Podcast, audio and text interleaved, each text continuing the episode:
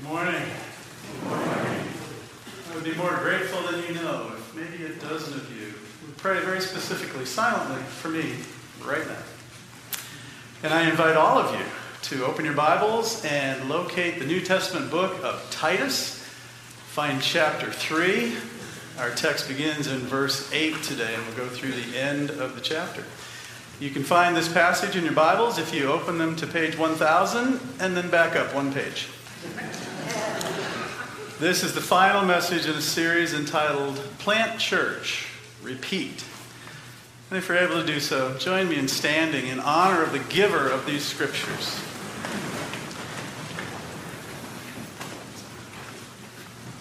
I will be adding verses 1 and 2 from the chapter as words of introduction, as well as verses 8 through 15. Hear God's word. Remind them to be submissive to rulers and authorities, to be obedient, to be ready for every good work, to speak evil of no one, to avoid quarreling, to be gentle, and to show perfect courtesy toward all people. The saying is trustworthy, and I want you to insist on these things so that those who have believed in God may be careful to devote themselves to good works. These things are excellent and profitable for people, but avoid foolish controversies, genealogies, dissensions, and quarrels about the law, for they are unprofitable and worthless. As for a person who stirs up division, after warning him once and then twice, have nothing more to do with him. Knowing that such a person is warped and sinful, he is self condemned. When I send Artemas or Tychicus to you, do your best to come to me at Nicopolis, for I've decided to spend the winter there. Do your best to speed Zenas the lawyer and Apollos on their way. See that they lack nothing. And let our people learn to devote themselves to good works, so as to help causes and cases of urgent need and not to be unfruitful. All who are with me send greetings to you. Greet those who love us in the faith. Grace be with you all. This is the word of the Lord. Let's pray. Heavenly Father, we have heard from your word. We have read the scriptures that you've provided and pr- protected for us through the millennia. Now we would ask in our need that you would provide for us understanding of the mind, the heart, and the will of our God concerning our lives today and life in the church of Jesus the Christ, whom to know is life eternal. Thank you. Amen. You may be seated.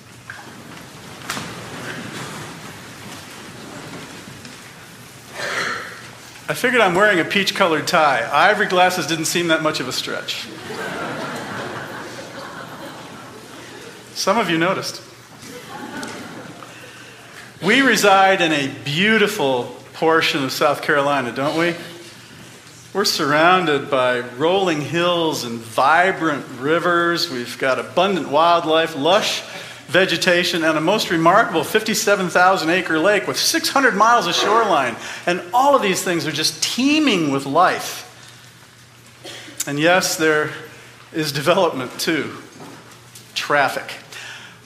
But the reason that's happening is because people from the cold north and lots of other places, even south of us, are coming here to agree with us that South Carolina is a beautiful blend of, of beaches and of mountains and of the plains and the Piedmont. It's a marvelous blend of a place to, to work and to play, and it's really quite affordable. We live in a wonderful, wonderful place, and it's our home of choice. At least it is for me. Now, I want you to take the entire Midlands into mind when I ask you these three questions. Think of your own answers to these. You do not have to say them out loud. Whole Midlands. All right, question number one How many grocery stores are within 20 miles of this building? How many gas stations are there? How many churches are there? Now, the answers to the first two are really quite problematic. Nobody really knows because Stores and stations are being built and demolished every day, but I think it'd be safe to say hundreds of each of them. Question number three is a lot easier to answer with precision. Hey, I'm a pastor, I know these things. How many churches are there in this region? One. Just one. I asked how many churches, not how many local congregations.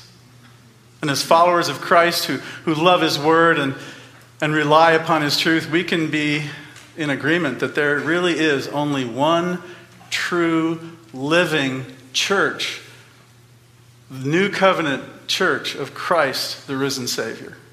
Here or anywhere, there is only one church. And our creed is very clear one holy, apostolic, Catholic church.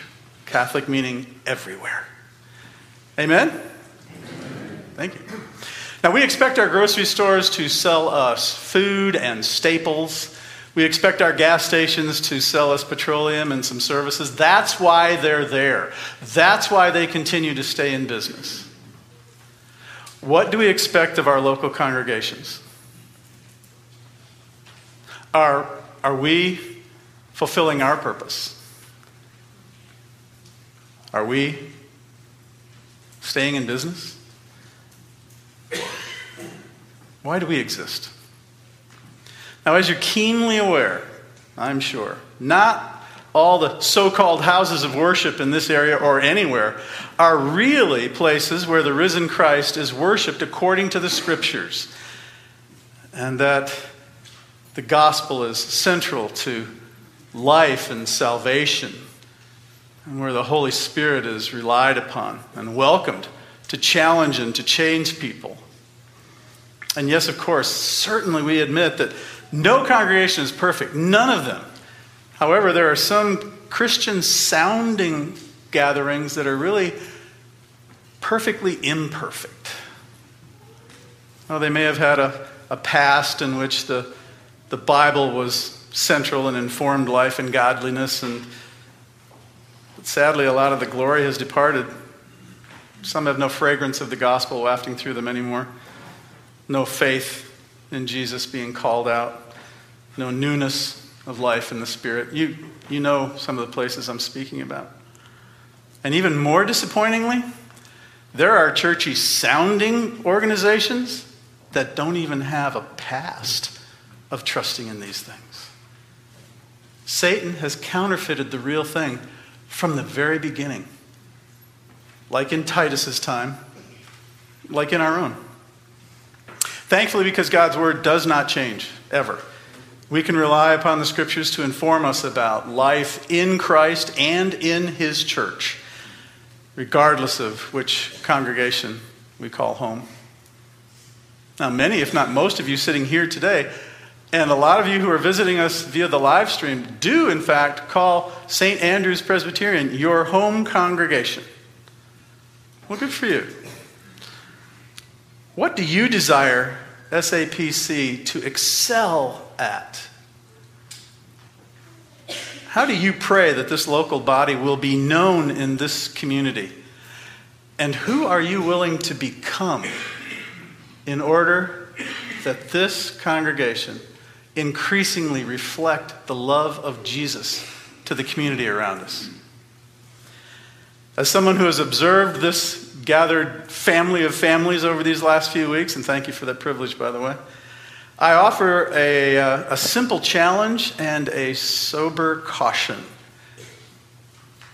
Actually, I'd, I'd, offer this to every congregation in every season, no matter what the consequences or circumstances are. So when you quote me on this, please know that I mean this and I pursue this. Repent and believe the gospel in unity.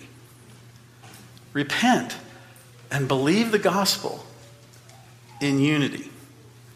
Right here from the book of Titus, at the conclusion of chapter 3, we have a New Testament guidebook to life in oneness in Christ in our generation. First of all, godly unity, what it isn't. Godly unity, what it is and godly unity. What a blessing. Godly unity, what it isn't, that's, that's a congregation at odds. Godly unity, uh, the disunity was at odds. Unity is a church at one. And every congregation that is on mission is a real blessing. First of all, then, godly unity, what it isn't. It's important to realize right away that what God is calling for us to be as a people, especially when we gather together, is not uniformity. Clearly not that. The scriptures of the Old and New Testaments do, in fact, require a very high degree of, of unity in things like understanding Scripture, devotion to our, the true doctrine, in our families, in our congregations, but there is no call for God's children to be all the same in other things. I mean, look at how He created us. We're all pretty different. And look further, and you'll see more difference. Uniformity is achieved when all the members of any group think, act, appear, and speak as one. We tend to think of them as being cult like, because that is an activity that the cults will enter into. They strip away the, the personal and individual opinions and privileges in order that there might be one group think, group speak. Well, our Heavenly Father is not at all impressed with false piety and never calls us, ever requires all of His children to act, to think, to speak, to vote, or to dress exactly the same as everyone else. After all, he invented diversity and variety. But human beings, however, are pretty quick to draw lines of distinction instead of circles of inclusion.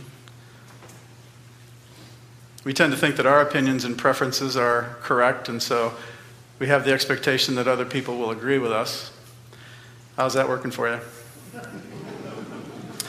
Here's a sage advice offered to us by an ancient church father of the fourth Christian century to guide our thoughts regarding unity in Christ. St. Augustine of Hippo condensed into very few and insightful words the whole of our calling to resemble Christ in our secular and in our sacred relationships. Here it is. This should sound familiar. In the essentials, unity in the non essentials, liberty. And in all things, charity. Charity equals love. That's the point. Every single time we pursue Christ likeness following these very guidelines, the many potential controversies and squabbles and difficulties and enmities between us, the ones that Satan really hopes will divide us, they all fail. Every time. And when we do see divisions among people who gather, who congregate in order to worship or to minister, when we see divisions in those people, we know that this wise advice is being ignored. Or perhaps even worse, rebelled against on purpose. Some of you can recall an individual who seemed absolutely driven to inject enmity into a congregation you were a part of. You remember how that felt. Your heart may still have scars on it to this day. I trust you've walked through the process of forgiveness, but I know there's a memory of the wound. Persons who incite the divisiveness that's spoken of in verses 9 and 10 are to be disciplined gently and in person to the end that they will actually repent of their sinful and warped ways. That's what the scripture says. And they put those behaviors beside. But if they persist, a second, more stern warning is called for. And if then there is no repentance obvious, then the Lord Jesus tells his congregations to sanction those individuals by separating them from the flock. The leaven of bitterness and contention spreads so quickly and far too easily that it cannot be ignored. Christ's church is neither demonstrated nor celebrated by schism and strife, ever. The very definition of unity actually rules those out. But the peace and purity of the church of Jesus is always at stake. Over the past several decades, a, uh, I'd say curious but predictable phenomenon has emerged in the United States, and it's repeatedly uh, presented to us in the various media. The notion has been popularized that many Americans dread the annual gatherings of family around Thanksgiving due to the animosity and discord that easily erupts into heated arguments, wounded feelings, and apparently even food fights. Movies and TV shows make this a central theme in order to garner laughter. Think about that. Portraying tragedy as comedy, presenting brokenness as a prop for humor. How abundantly sad. And why do producers and directors create such programs for us? Probably because they succeed, they make money. Because modern audiences have been conditioned to expect and then even celebrate other people's dysfunction. Well, that brokenness, or causing that brokenness in a family, has no place in the life of the church of Jesus the Christ, ever. Rather, the voice of wisdom would say, Now, do your best, repent, and believe the gospel in unity.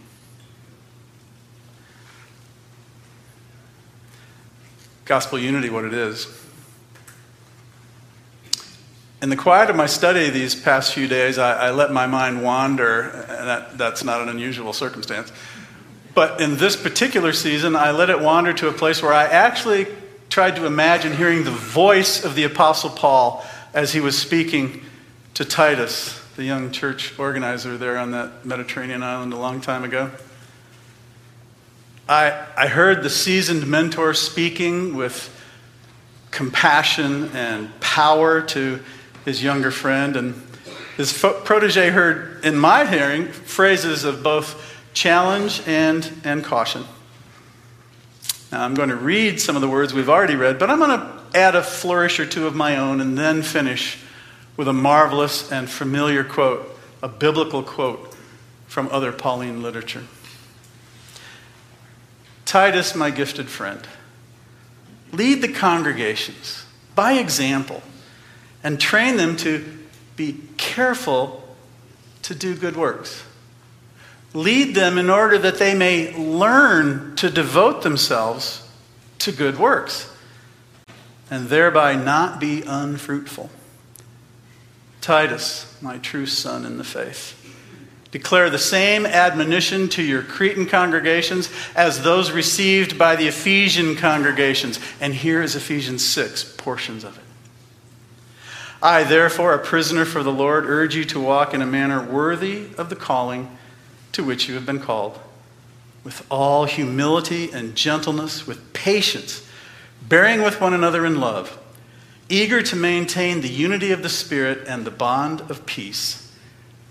There is one body and one Spirit, just as you were called to one hope that belongs to your call one Lord, one faith, one baptism, one God and Father of all, who is over all and through all and in all. Let all bitterness and wrath and anger and clamor and slander be put away from you, along with all malice. Be kind to one another, tenderhearted, forgiving one another, as God in Christ forgave you. That's a 10 when it comes to profound. That was for Ephesus. It's for us. In addition to the lifestyle of, of courtesy and obedience and humility, which is stipulated right here in the beginning of, this chapter in our, our very text, here we include now, and Titus was to be aware, I think, of walking in gentleness, patience, bearing with one another, the kindness, the tenderheartedness, and the forgiveness that are hallmarks of our gatherings. These attitudes and choices comprise the worthy walk of a follower of Christ. Always. And that said, it's easy for me to state the obvious. Living together in unity is the normal Christian life. Don't you think? That's what God says. Is it our normal? Bitterness, wrath, anger, clamor, slander, divisions, they are not part of the worthy walk of the followers of Christ. Do you cherish God's affirmation? Well, there it is. Do your best. Repent and believe the gospel in unity. And this godly unity, what, what a blessing it is. Oh my. Several of you have told me that it's been easy for you in your reading of the scripture throughout the years to kind of skip over this itty bitty book. And you've been surprised by how doctrinally meaty and deep it is. And I know what you mean. I was impressed with it the first time I didn't skip over it and actually read it. In just three short chapters of only 46 verses altogether, it's given opportunity for me to speak for about three hours to you over these last weeks. And I hope it's given you additional hours of contemplation, considering what the Spirit has for you in this ancient but modern message. The Apostle Paul communicated such deep truth long time ago to some unworthy people, some unfit people on that Mediterranean island a long time ago. In these recent weeks, he has communicated the same message to some other unfit people right here. They responded in faith and changed their world. I'm absolutely convinced God expects the same of us today. Are we ready? Are we willing? Are we.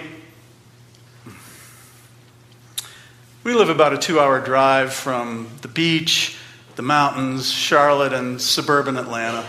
And that's all really very convenient, isn't it? We also all live about a two minute walk from our neighbors. I don't even have to say it out loud, do I? I think we do well to view our earthly season together, this fellowship that we share with one another, as being our green room for heaven. You know what a green room is, right? A green room is that place where people go to, to rest and and relax and prepare just before taking a stage? Well, we are preparing, but we are not yet on the center stage of eternity. People, this is not the main event. That's coming. But while we are here, though, and since the world really is watching, I think repentance, faith, and unity are to be our hallmarks. Since there really is only one true church in this community, after all, and we who are members by the blood of Christ have a very high calling, a great commandment to glorify God in our lives and bring peace to his church. That's just true. We're to love one another and you never know.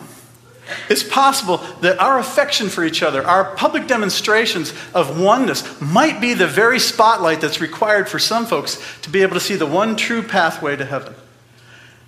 Maybe because of the way we love one another, someone will be willing to listen when we speak about the remedy to sin and death, which we have ourselves received in Christ. You just never know.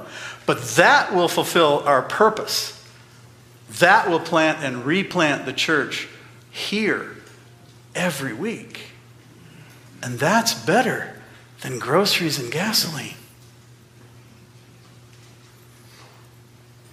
What a blessing to be a part of God's plan for the ages and experiencing such soul satisfying oneness with others. Pastor Mark set the table for this discussion of unity today, weeks ago, when he told us the way forward for this congregation and every congregation is letting God be God, trusting Him, and us bearing our own responsibility to love and to nurture one another. Well, amen. Thank you. The Apostle Paul concluded with instructions regarding Timothy's next activity when, when either Artemas or Tychicus was going to come and, and deliver this letter, which we're reading today. Before departing the island, though, to engage in some other ministries when re- replacements did come for him, Titus was to preach this very message to the congregations on Crete. And by example, to train them in something very specific hospitality it says, You are to do your best, he says. Train them that they might together do their best by equipping Zenas and Apollos with everything necessary for them to continue their missions. That's the definition of hospitality meeting and receiving someone where they are and providing for them to get to where they're going. By God's grace, we are, are part of the plan for moving the gospel forward through other people who will reach places and people we will not.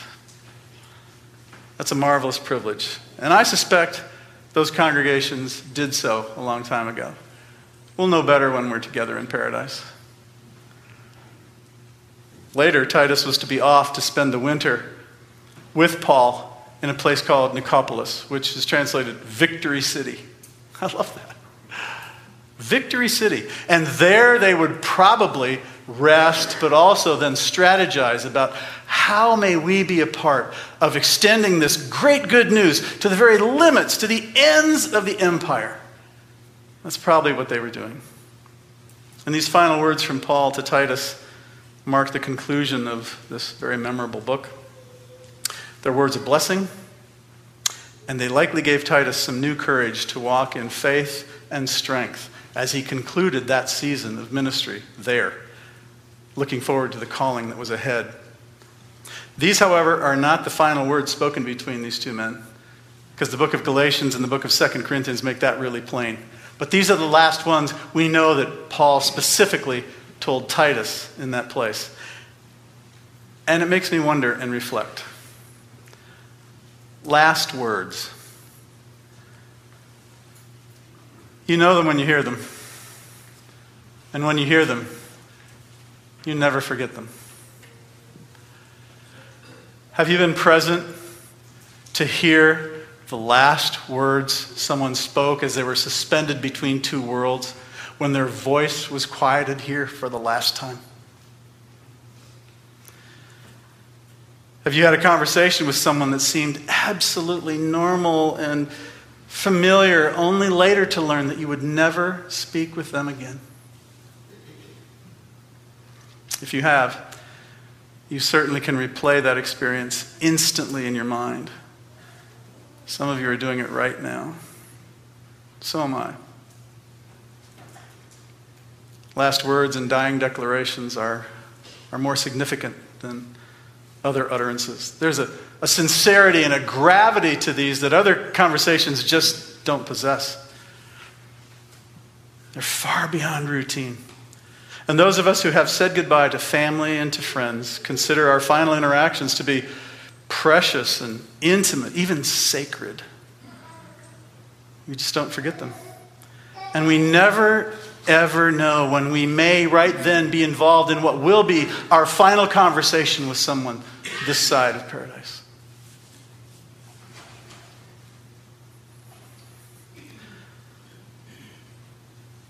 Are there words you need to say in order to reconcile with someone? Is there someone you seek to avoid? If you're not happy with what you said or how you said it to the people who are still with you, take courage. There's still time for your better words.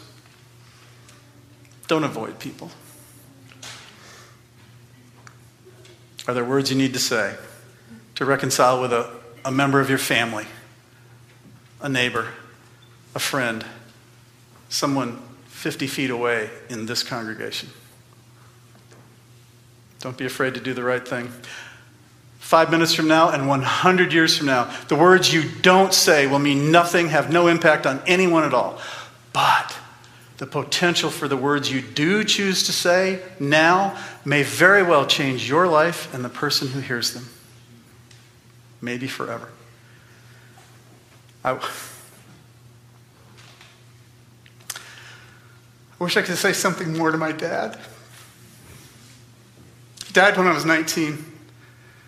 I don't remember our last conversation, but I fear it may not have been a very good one. I just don't know. But he had reason to be disappointed. But I cherish beyond measure two conversations I've had at a deathbed. My own mother and her mother before her by many years. I will never, ever forget them. Ever. They are holy to me. And I remember the final exchange between me and my friend Peter, just a few blocks from this building. It was exactly this I love you, Pete. I love you too, Kim. And I walked out the door, and a few days later, Peter walked into the presence of the Savior. I'll never forget that. Open your heart, people. May your memories be as sweet in the years to come as some of mine are. Repent and believe the gospel in unity. Open your heart and speak words of life to someone, and do it soon. You just don't know. As we come to the end of this series, and especially this message today, I will agree with you. There's been very little humor infused, and that was intentional. This passage, and therefore the message from it, is serious and I think timely. And I think it's about Christians thinking about and responding to the joys and the responsibilities of membership in the church of Jesus Christ today, now. And as our membership doesn't expire, we're to glorify God now and forever. Let's do it. May these final words of mine today bring honor and glory to the Lord. But even way more important than that, the final words of this book of Titus are those of blessing from God through Paul and all the people that were with him where he was ministering to Titus and to the churches on Crete. And it was a blessing. What a wonderful salutation is this. Greetings from all to all. Grace be yours.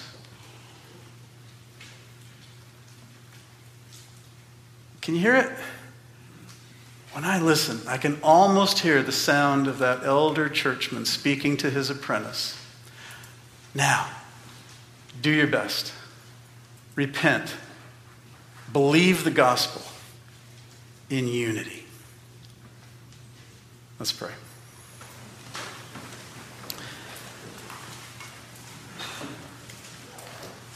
Our Heavenly Father, you've provided for us life and breath. You give us food and drink. You give us fellowship. You have provided for us to understand what love is by surrounding us with people who have absolutely sacrificed in our behalf. Thank you for the freedom we have to celebrate the goodness that you've provided. Lord, we adore you for having done this. You are the one who created all things. You are the provider, sustainer, and savior. And unto you is due all glory and honor from all of creation forever. We confess our unworthiness even to hear a message like this. We confess that we are those sinful people who have warped minds, twisted, as the scripture says. Sometimes we are attracted to the words and the temptation of Satan. Oh God, may it never be that we willingly again walk into foolish, human, prideful sin and therefore destroy the unity of the Spirit and the bond of peace here and everywhere. Father, thank you for providing for us not just a way of escape from punishment for our sins, which they justly deserve, but for giving us a taste of what heaven will be like, for providing for us scripture that reveals what will be for providing for us a community that provides that soul satisfying oneness that others just don't know. And so we make our prayer today, this morning, that some who hear outward, physical, my words, would be now receptive to your words, which never fail. They would humbly submit themselves to you, maybe for the very first time, but that everyone hearing my words would pause and rejoice and be glad that you have taken away the scourge of our punishment. You've taken away the guilt of our sin. Thank you for leaving us shame that we remember not to pursue it again. Lord, may this congregation repent and believe the gospel in unity and in peace in the days ahead. For your glory, for the blessing of each one of your children, and for the building of the church of Jesus Christ, whom to know is life eternal. Amen.